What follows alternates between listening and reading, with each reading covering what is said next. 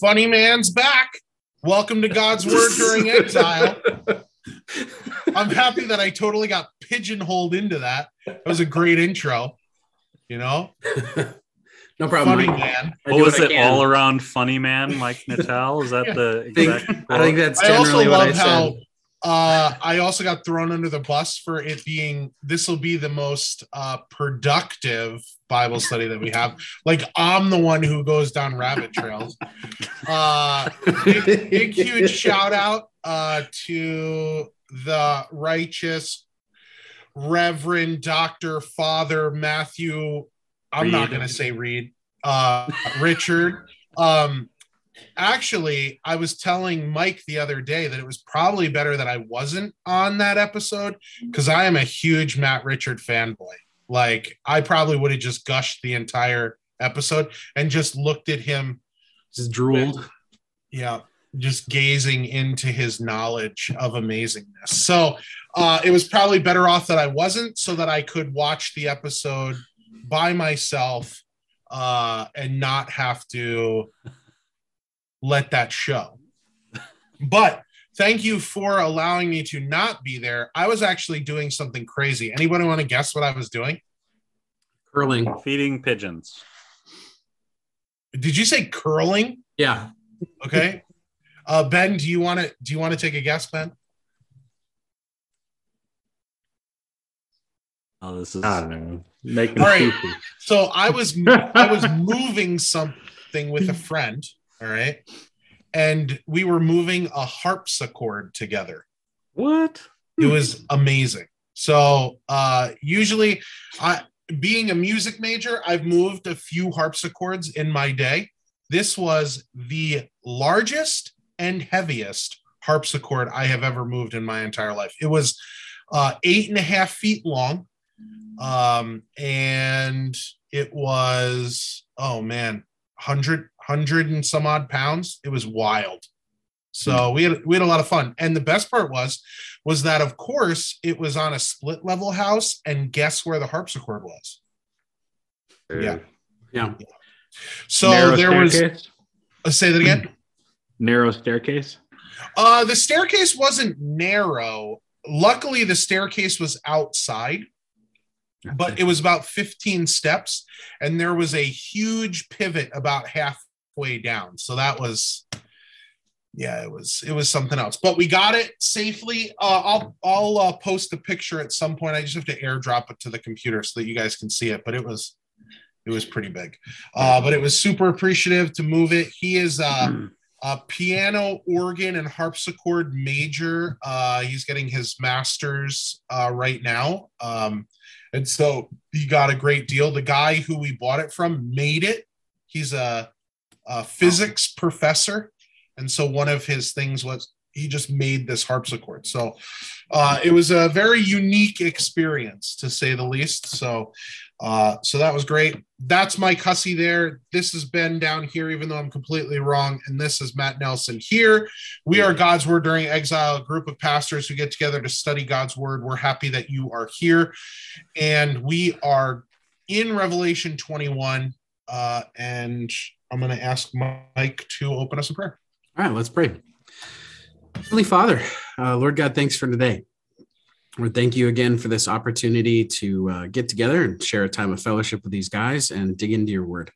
Lord, I ask that you would just have your hand upon us today as we study Revelation chapter 21. Help us to teach it and speak about it clearly so that it's more easily understood. And Lord, I pray that you would show us our sin, point us to Christ today. By your word, strengthen our faith. Pray this in your holy name. Amen. Amen. All right, W, would you read scripture for us? I think we're going to tackle the whole chapter again. Yeah, you again read the whole chapter, 21st chapter of Revelation, just to put this in context, and then we'll start talking about it again at about verse 5, I believe. Left off last week, but I'm reading from the English Standard Version, and this is the word of the Lord. Then I saw a new heaven and a new earth, for the first heaven and the first earth had passed away, and the sea was no more. And I saw the holy city, New Jerusalem, coming down out of heaven from God, prepared as a bride adorned for her husband. And I heard a loud voice from the throne saying, "Behold, the dwelling place of God is with man.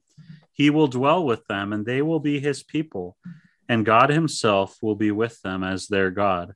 He will wipe away every tear from their eyes, and death shall be no more. Neither shall there be mourning, nor crying, nor pain any more, for the former things have passed away." And he who was seated on the throne said, "Behold, I am making all things new." And he said, "Write this down, for these words are trustworthy and true." And he said to me, "It is done. I am the Alpha and the Omega, the beginning and the end. To the thirsty I will give from the spring of the water of life without payment. The one who conquers will have this heritage, and I will be his God, and he will be my son. But as for the cowardly, the faithless, the detestable, as for the murderers, the sexually immoral, sorcerers, idolaters, and all liars, their portion will be in the lake that burns with fire and sulfur, which is the second death." Then came one of the seven angels who had the seven bowls full of the seven last plagues, and spoke to me, saying, "Come, I will show you the bride and the wife of the Lamb."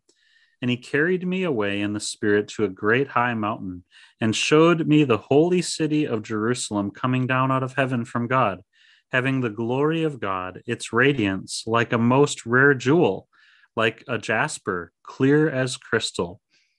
It had a great high wall with 12 gates, and at the gates 12 angels, and on the gates the names of the 12 tribes of the sons of Israel were inscribed. On the east 3 gates, on the north 3 gates, on the south 3 gates, and on the west 3 gates. And the wall of the city had 12 foundations, and on them were the 12 names of the 12 apostles of the Lamb. And the one who spoke with me had a measuring rod of gold to measure the city and its gates and walls. The city lies 4 square, its length the same as its width, and he measured the city with his rod, 12,000 stadia. Its length and width and height are equal. He also measured its wall, 144 cubits by human measurement, which is also an angel's measurement. The wall was built of jasper, while the city was pure gold, clear as glass. The foundations of the wall of the city were adorned with every kind of jewel.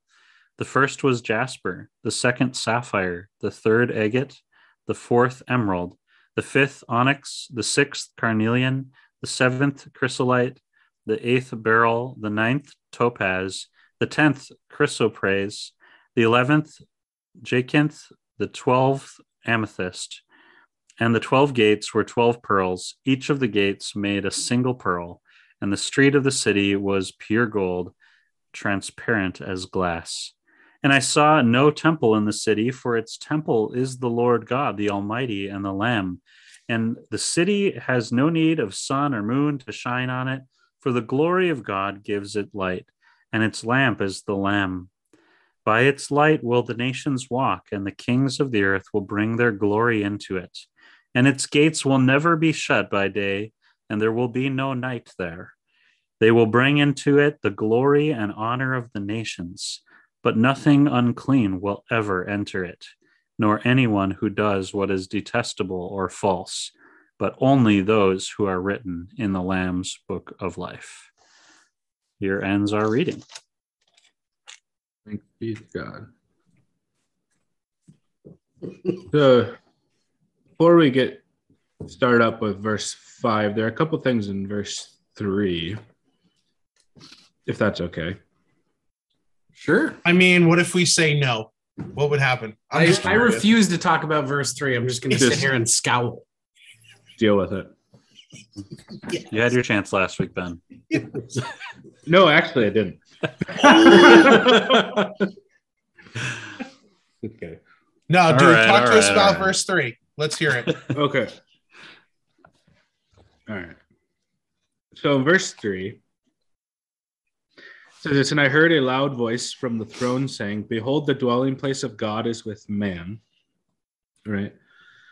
He will dwell with them, and they will be his people, and God himself will be with them as their God. So that statement that, you know, the dwelling place of God is with man, I just think that we want to notice there that it's basically a return to Eden. So we have this kind of, you know, we start in Eden, you know, God dwells with Adam and Eve, right? As he walks through the garden, they are in his presence. Sin comes into the world and there's that separation, right?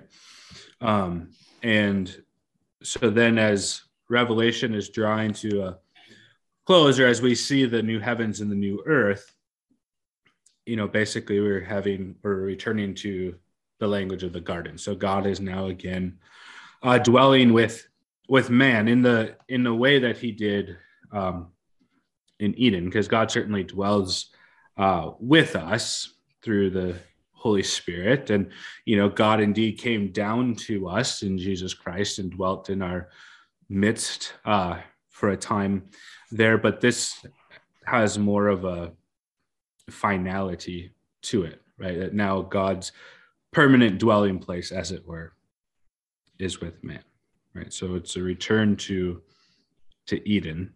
And I think we'll see that come up again too, as we get the picture of the new heavens and the new earth. And then when verse 3 says, he will dwell with them and they will be his people, and God himself will be with them as their God. That language, I mean, it's more than one place in the Old Testament, but it's really reminiscent, I think, of the language in Hosea.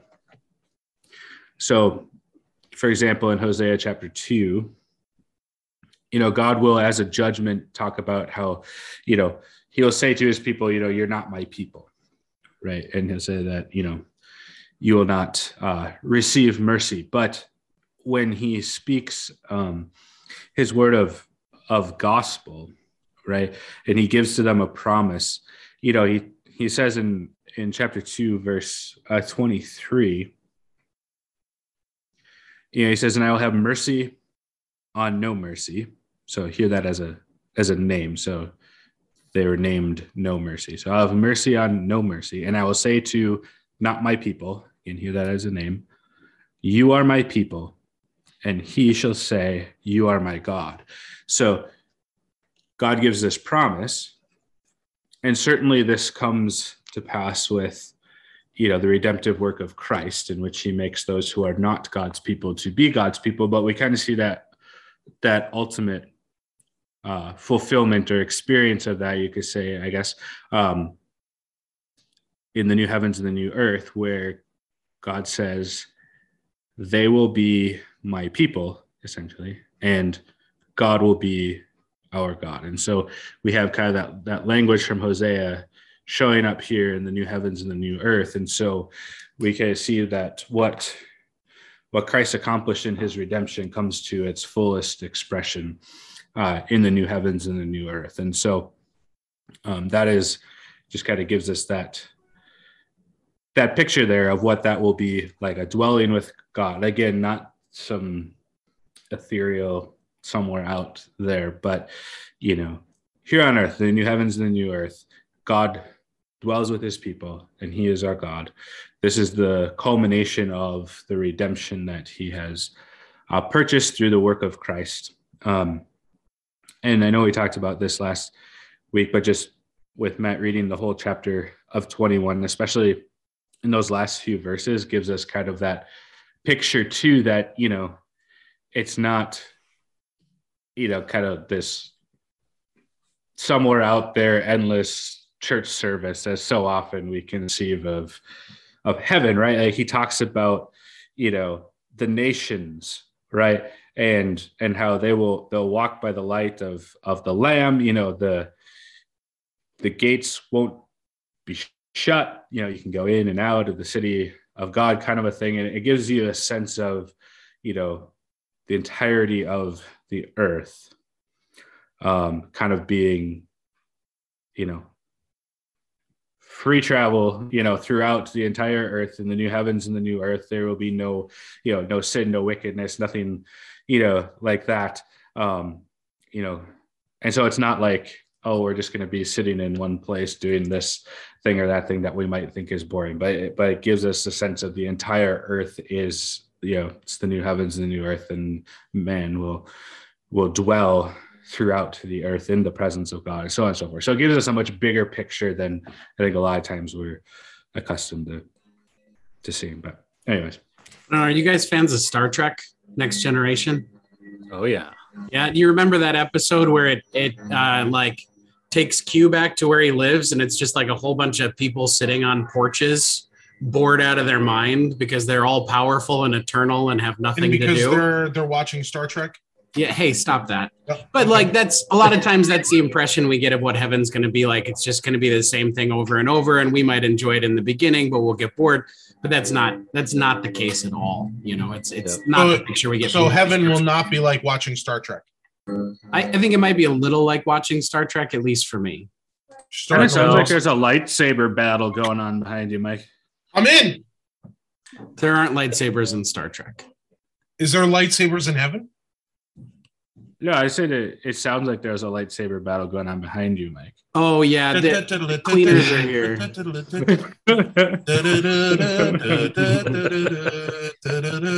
I did put my garbage outside today, so we shouldn't have anybody come in to change my garbage to I'll try and keep muted when the vacuum's running.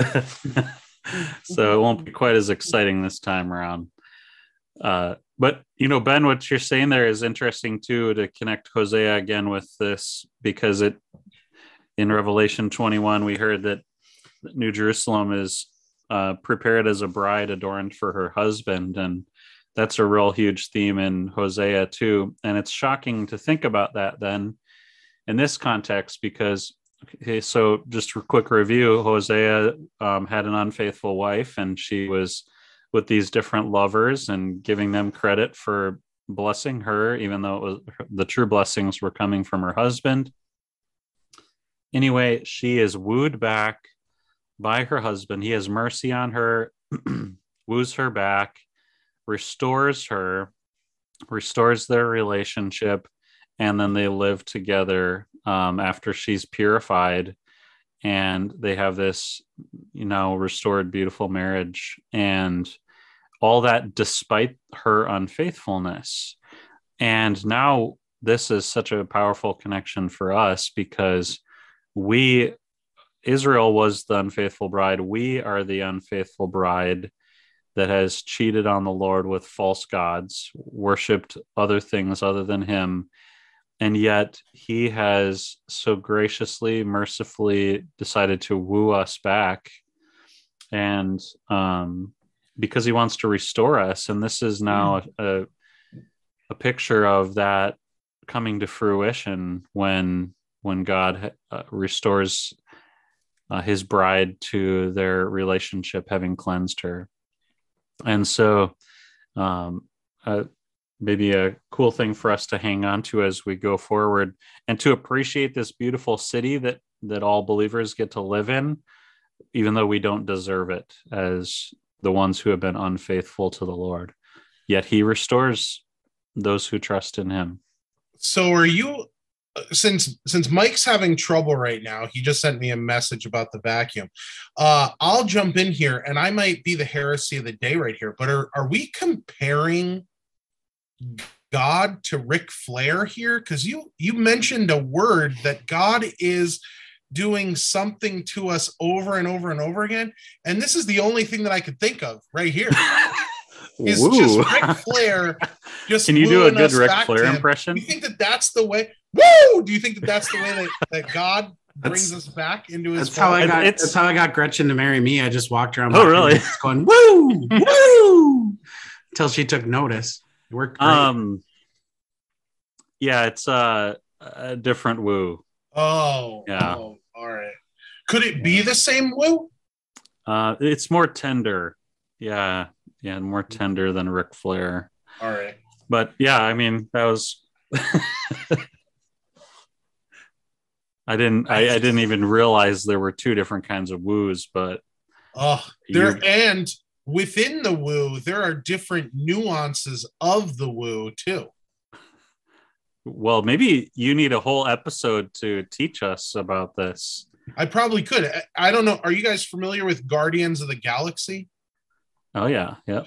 Okay, so you know Groot in Guardians of the Galaxy, and all he can say is, I am Groot, but depending upon how he says it, it means certain things. That's the same with Woo, dude. Like, Woo can have a bunch of different... Yeah, we're going to... Ben, save us, Ben. Save us, Ben. This rabbit trail is bad, Ben.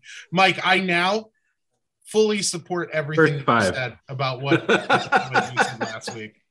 Yeah, so let's go to verse 5 then, guys. Vacuum goes stopped around here. We've got somebody seated on the throne there in verse 5. I think it might be important to try to identify who is seated there and who begins speaking. Probably Steven Spielberg, because he was the creator of Jaws. Or is this not the Great White Throne? It doesn't say anything about greatness or whiteness, so we'll just call it the throne for now. I mean, I would say God's on the throne. Yep. I mean, I think we can say in that kind of generic way about God, right, that it is only God who can sit on the throne. And if we want to get more specific, you know, which person of the Godhead... traditionally, we would understand this as the Father, right? But throughout Revelation, we've been seeing Christ on the throne, and the Great White Throne, right? But we also would see that God in Daniel chapter 7 has this prophecy that the Son of Man, who will come on the clouds, will be given authority. And then when Jesus dies and rises from the dead, God gives him all authority and gives him all things. And then he is said to be the one then who will judge in the end. And so we see Christ taking these positions of authority that would traditionally be understood to belong to God the Father. And so my guess would be Jesus Christ specifically here, but we can say without a doubt, I believe God is on the throne here. Any thoughts? Am I on the right track with thinking this is Jesus particularly here? I'm waiting for Ben to correct you on this one. He's deep in thought, so I don't know if he really will or not. Oh, I'm just checking something. My only question as to whether or not it's Jesus on the throne would come in verse 7, is the person from the throne is speaking and says, to the one who conquers will have this heritage, and I will be his God, and he will be my son.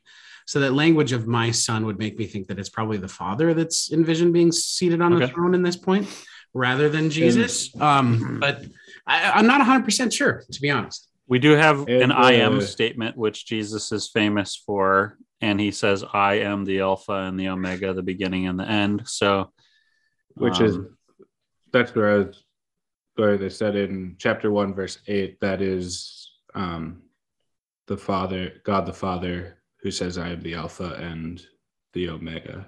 Okay. Who is and who was and who is to come, the Almighty. And which we would not disagree with that either one could say that, right? That they would. Hold on.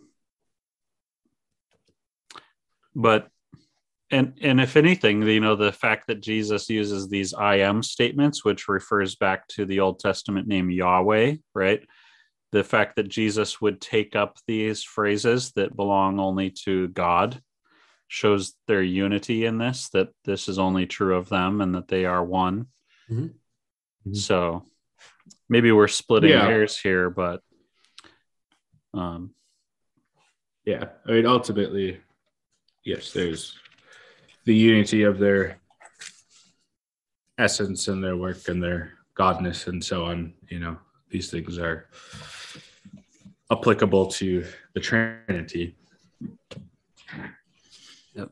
So, all right. So, one more thing to jump ahead here. So you've noted that the Father says, I am the Alpha and the Omega. And then in chapter 22, so jumping to the end, we see Behold, this is verse 12. Behold, I am coming soon. Who is the one who is coming? We would say that's Jesus, right? Based on all the other prophecies. And then he says, bringing my recompense with me, which we know that God gave him that authority to bring recompense, to repay everyone for what he has done. I am the Alpha and the Omega, the first and the last, the beginning and the end. And then he says, I, Jesus, a couple verses later, have sent my angels. So now we've got Jesus taking this title. And then he says, I am coming soon. So I think we can pretty safely say here that then the triune God is enthroned in heaven. Yeah. Yeah. And from said throne comes this speaking. Yahweh. Yeah. But he says, behold, I make things new. That's the first phrase. I know we spent a good chunk of time talking about this last week, and Ben hit on it already. Did you guys have anything else you wanted to unpack from that first phrase? Behold, I am making all things new. I know it's a lot there. Yeah, we should make the connection again back to Genesis and God speaking creation into existence. And so this is a consistent thing throughout Scripture. So God speaks and he creates the world, the universe. Yeah, he creates all that is. And then, you know, he speaks and he creates the Christian. You know, he speaks his word of gospel and promise and creates faith and raises the dead to life. And he speaks again and recreates, makes all things new. And so we do have a consistent theme of, you know, God's creative word throughout Scripture. And so we see that here again, and just shows, I think, the unity of the whole of Scripture from beginning to end, like here in the last book of the Bible, talking about the last things, you know, we're going right back to creation themes, Eden, you know, restoration to the way things were before the fall. And so, you know, God is now fixing the problem of our sin, and that, you know, and the terrible results of that sin, you know, it's being fixed, or, you know, brought to its completion. Like he dealt with the, you know, with sin and so on with, you know, the work of Christ. But here we kind of see this is the culmination of it all. Now we get to see with our eyes and experience with all of our senses that which before this point we could only receive by faith and take by faith. Now we get to see it and experience it. Talking about things that kind of we see throughout Scripture is that voice from the throne continues to speak. He says, write this down to John, for these words are trustworthy and true, right? There's never been any question throughout the pages of Scripture that what God says is trustworthy and true. So it's interesting that it gets repeated here. Like, you can actually trust this stuff, but you can always trust the words of God, right? Yeah. All right, so let's continue on with what's coming from the throne. He said to me, it is done. I am the Alpha and the Omega, the beginning and the end. To the thirsty, I will give from the spring of the water of life without payment. And to the one who conquers will have this heritage, and I will be his God, and he will be my son. Let's stop there, because we get a change in verse 8.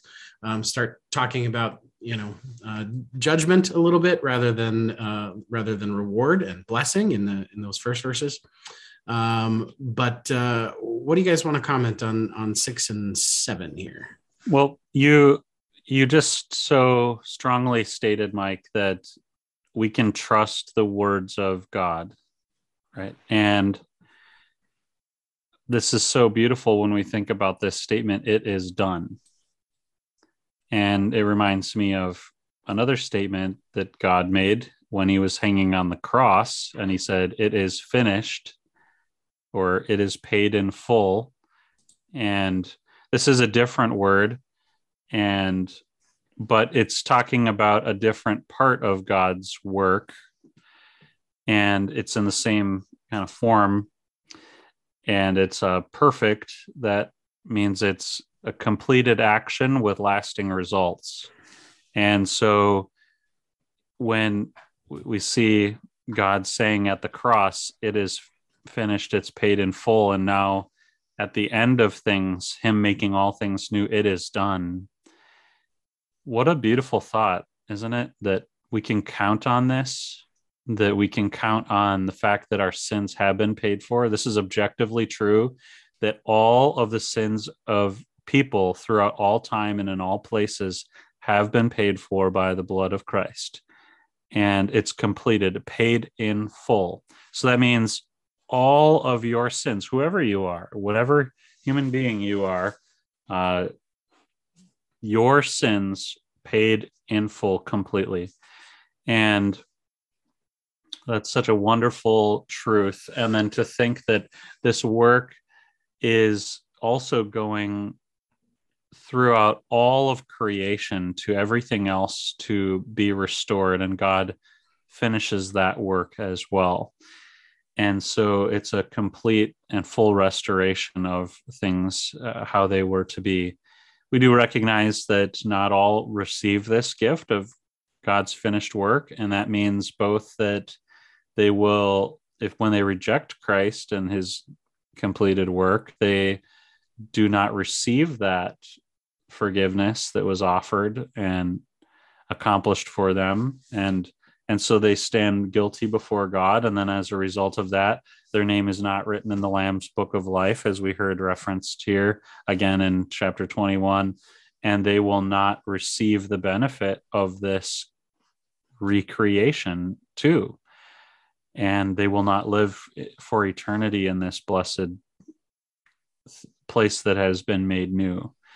And so it's a wonderful comfort to all of us who trust in God, but also we should not forget that this is something that is being offered right now to those of you who are still hearing this, but it won't last forever. And so today, put your trust in these words and receive all of this. And also hear the warning that if you do not receive this, and you go to meet your maker, that you will not get these blessings.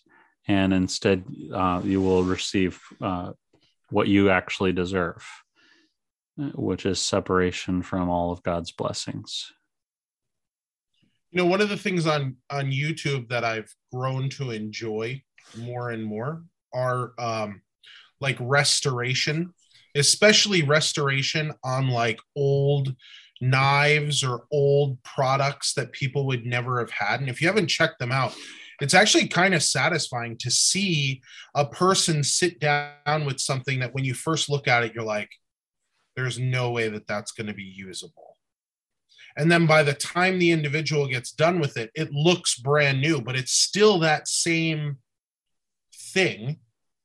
They have just restored it. And so as I was watching that, I was like, man, that's a great way of thinking about how the Lord continually works on us until we reach that full perfection in heaven. You know, it's like we're on the trajectory of a restoration project where God is constantly trying to sanctify us, you know, whittle away things in our lives that he doesn't want there. And we're slowly being restored until we reach what John is talking about here in Revelation of this new heaven and new earth. And so it's really great to see that, but then to be able to see that and make like connections of things that we can physically see here on earth and see them being restored and have that be a reminder of our own restoration as well. So it's just kind of a cool aspect. If you never checked them out, check it out. It's amazing to watch them take this disgusting, rusty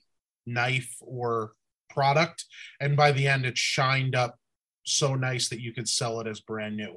It's fascinating. Yeah. I was at a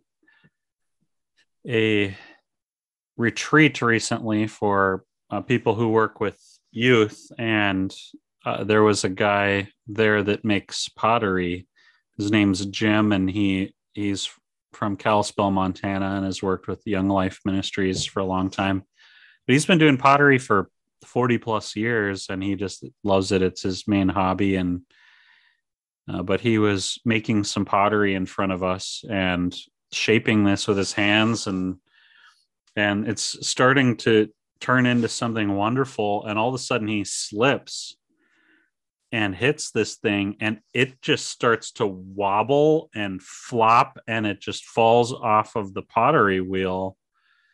And it was so devastating to see it happen, because we had watched him for some time shape this into something, and now it was all undone. It was broken. It was just a sloppy pile of nothing useful. And it was, I just felt like I got punched in the gut all of a sudden to see this fall apart.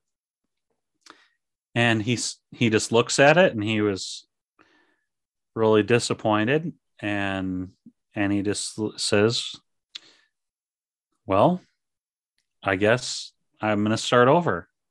And he starts to collect the pieces and add some more clay and add some more water. And he starts reshaping, and he begins all over again. And then he said, this is what God does with us. We fall apart. You know, we are broken, and we struggle with sin on a daily basis. And we fall into this useless mess, and we're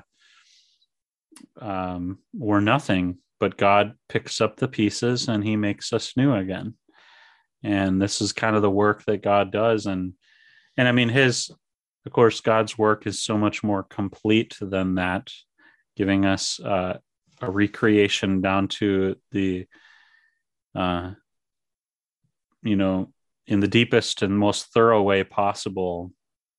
And yet we are still ourselves. God makes us he doesn't make us into a different person.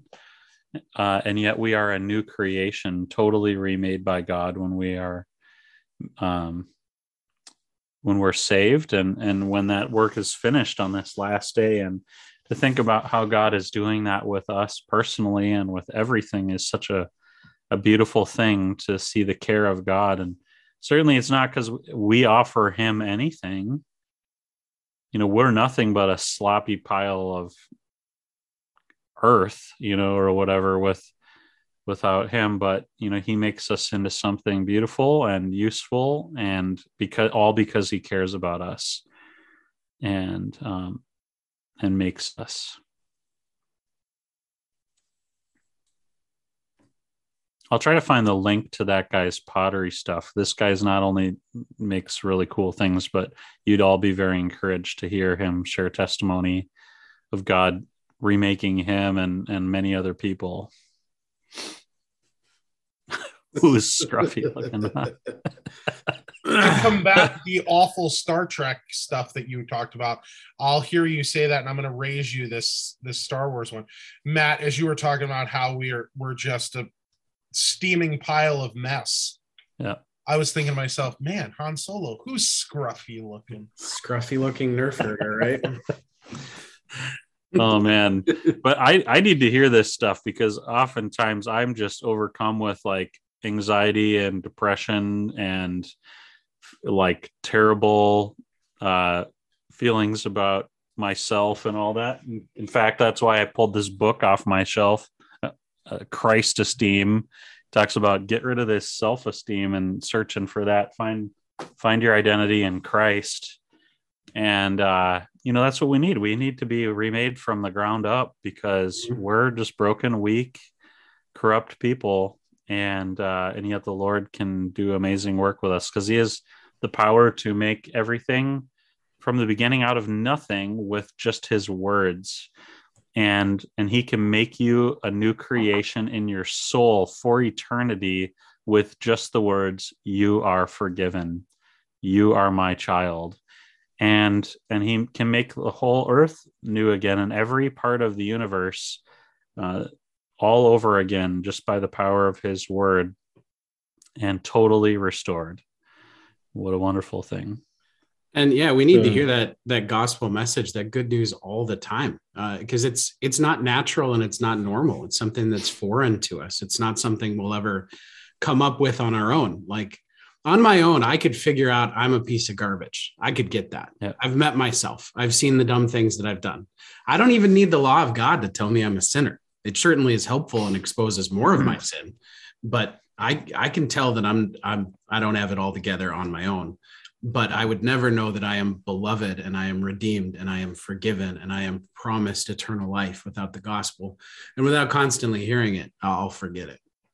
And we can't really have peace and hope and joy in anything less, because everything else might just be a Band-Aid. I mean, think about the fact that, well, maybe for a little while, chemo or radiation or insulin or antipsychotic medication or ibuprofen or whatever it is might make you feel okay for a little while or get you back on the road a little bit. But we need a ground up rebuild and restoration. And, nothing else can really provide hope for eternity, right? Are you trying to say that if I have enough faith, my cancer is going to go away? Is that what you just said?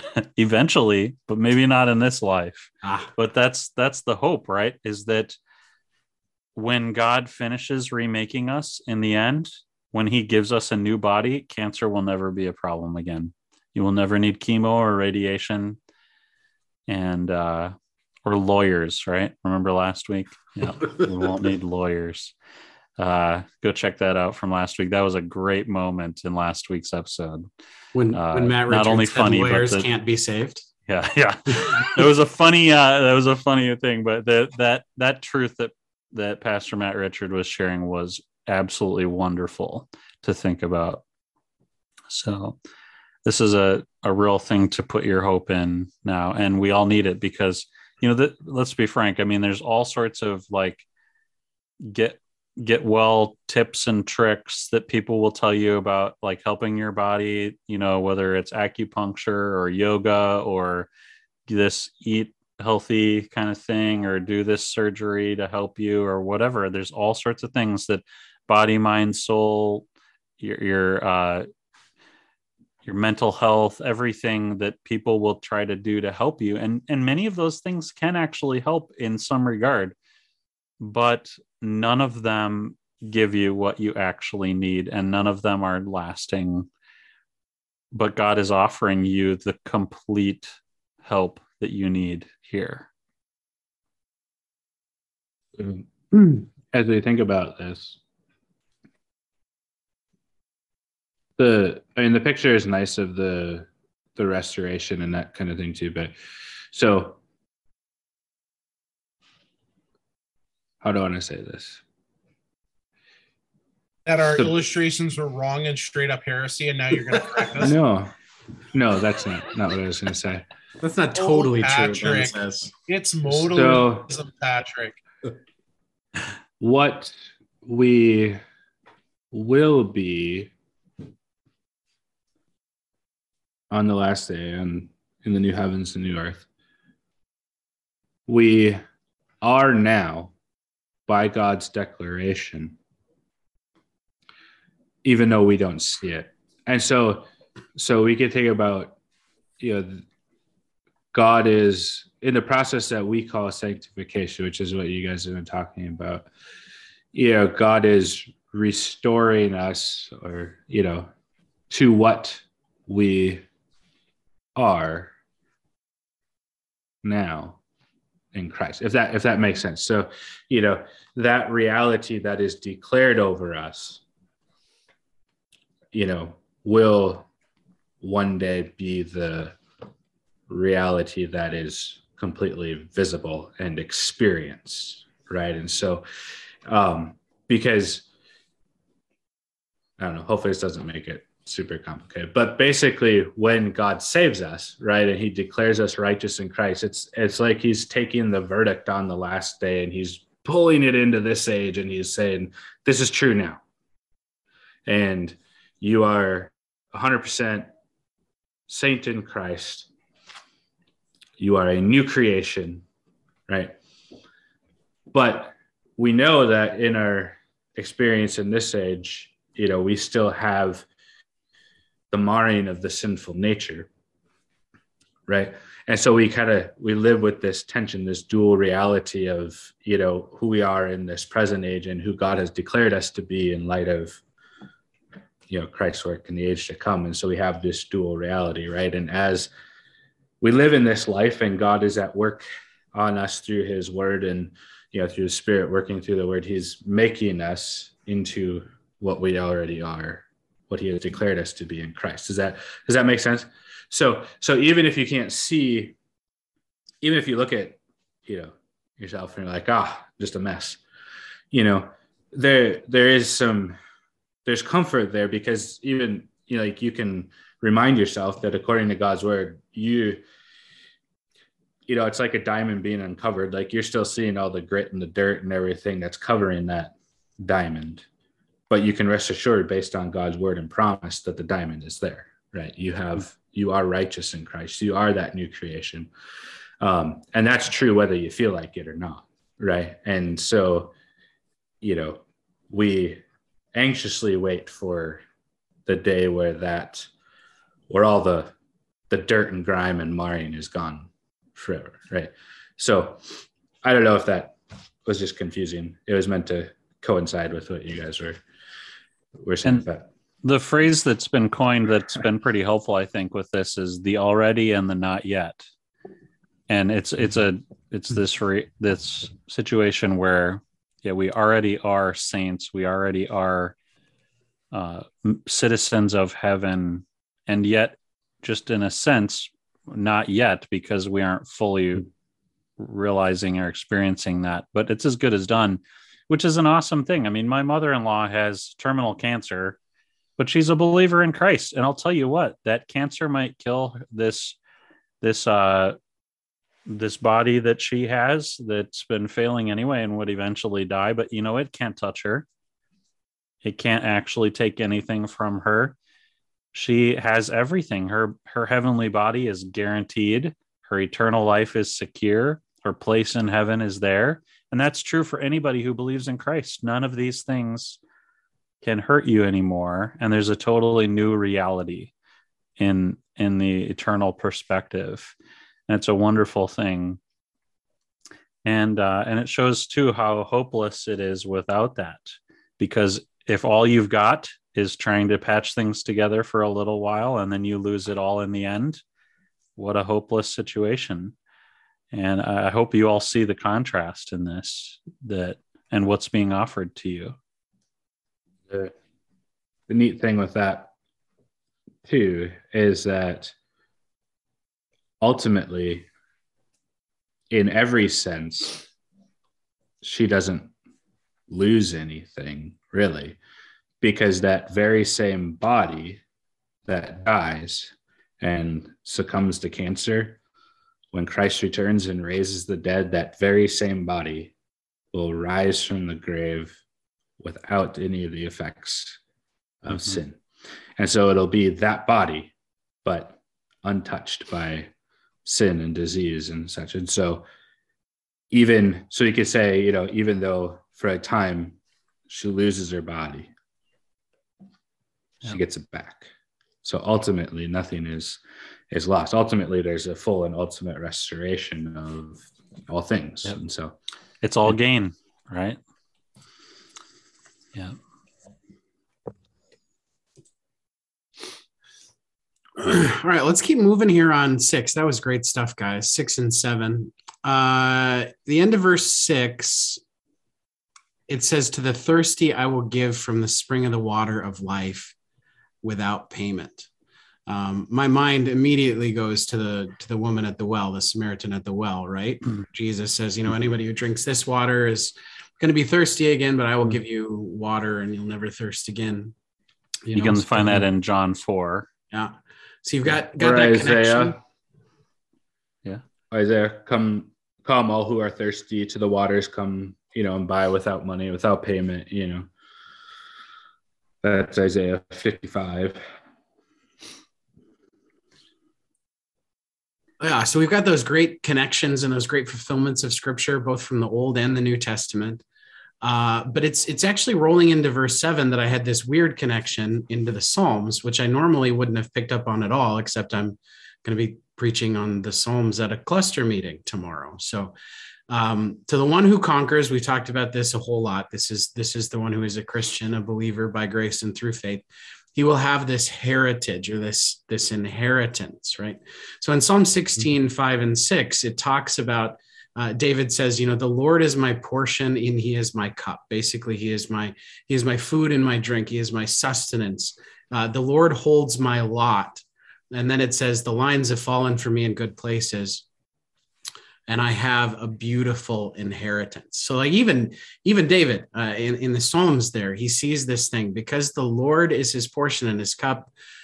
He has this wonderful inheritance of eternity and eternal life. And we kind of see that connection here in really similar words, you know, Jesus giving that water of life without payment, and it giving that wonderful, beautiful heritage. So kind of connections throughout Scripture with these promises that are given here in Revelation 6 and 7.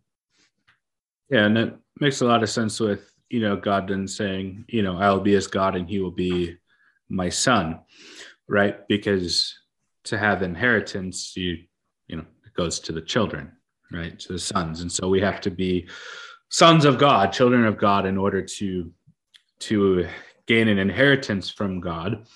And in order to be a son or daughter of God, you have to be connected to the Son, right?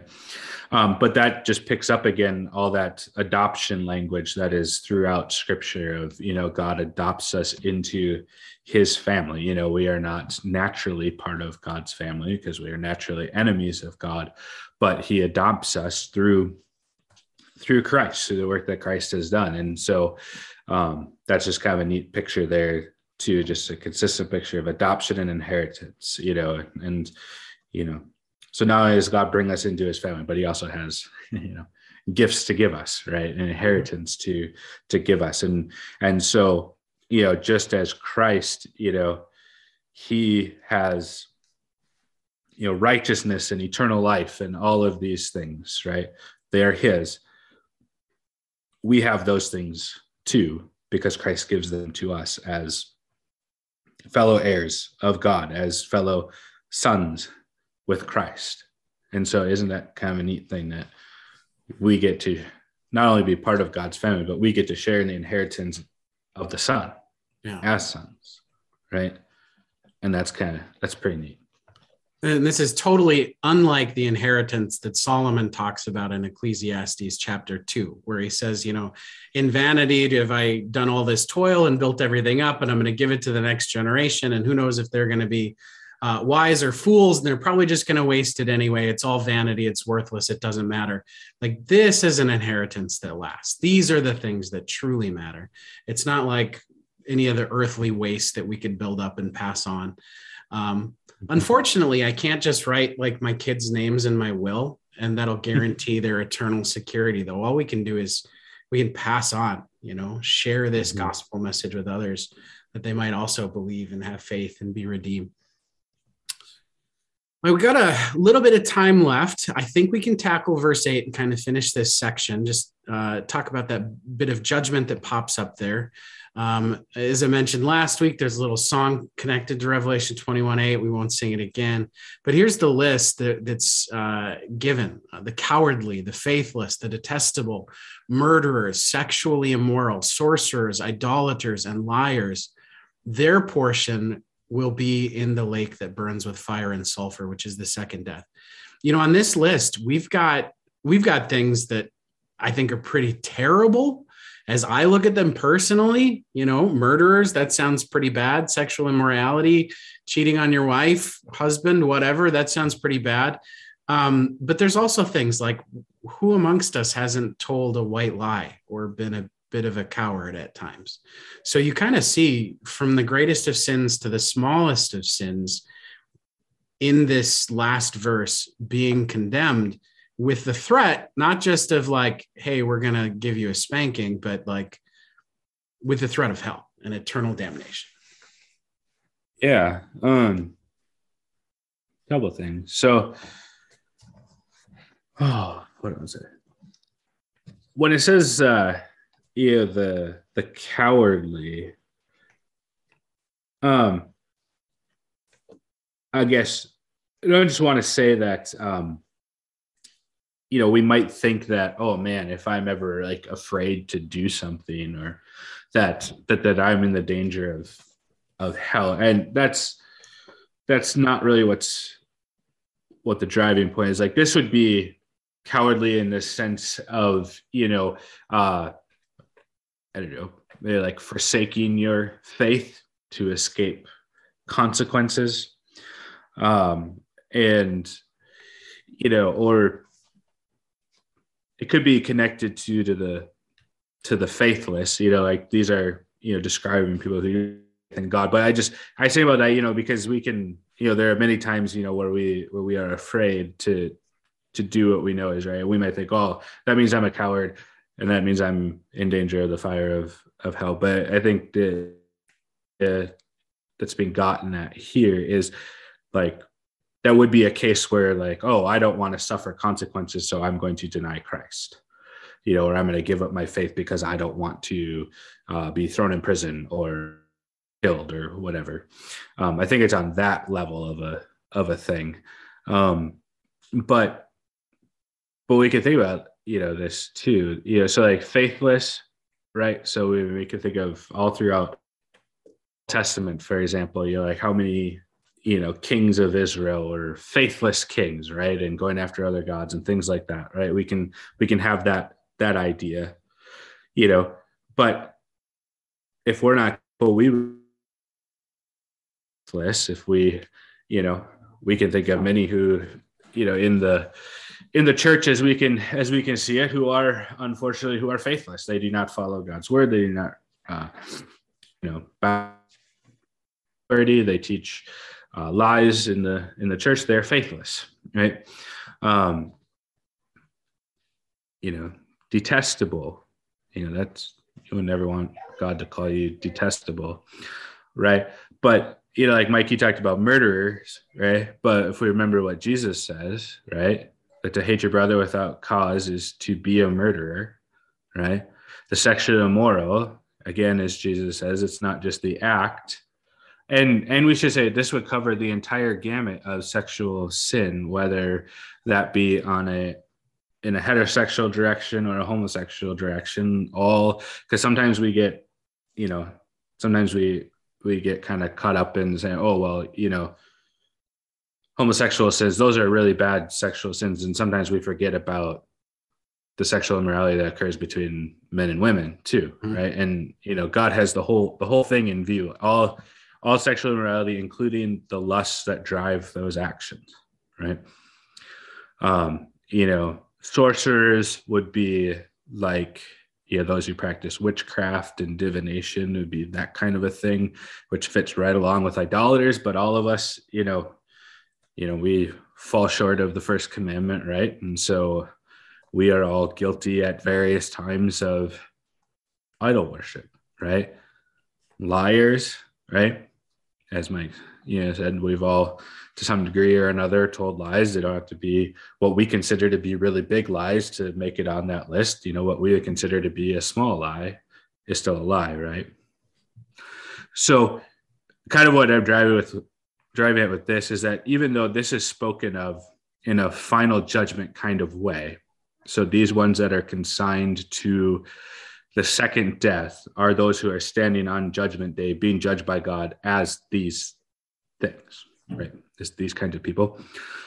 We want to also see that, though, as God's law convicting us and calling us to repentance, right? Because we show up on that list in multiple places, right? If not in every place, right? And so we don't want to just have this idea of like, yeah, those really bad people, but we also want to recognize, yeah, I am those things too. God forgive me. And he forgives us, right? As St. Paul will write, and such were some of you, but you were washed and you were cleansed and so on and so forth, right? So if that makes some sense. So we don't want to just have our gaze looking outward at those people, but we also want to hear it as, yeah, that's me too.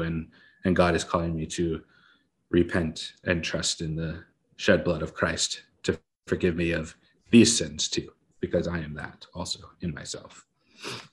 No, then that totally makes sense. And I was hoping that's where you would go with it after I especially said things like, I think murder and sexual immorality are bad, knowing full well what Jesus said about them and knowing that I am fully guilty of those. But I don't think we can land on a better place than on you indeed are a sinner who needs to repent.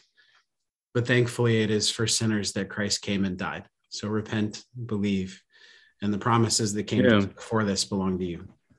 What was that? Is that 2 Corinthians 6? That would be a good verse just to read in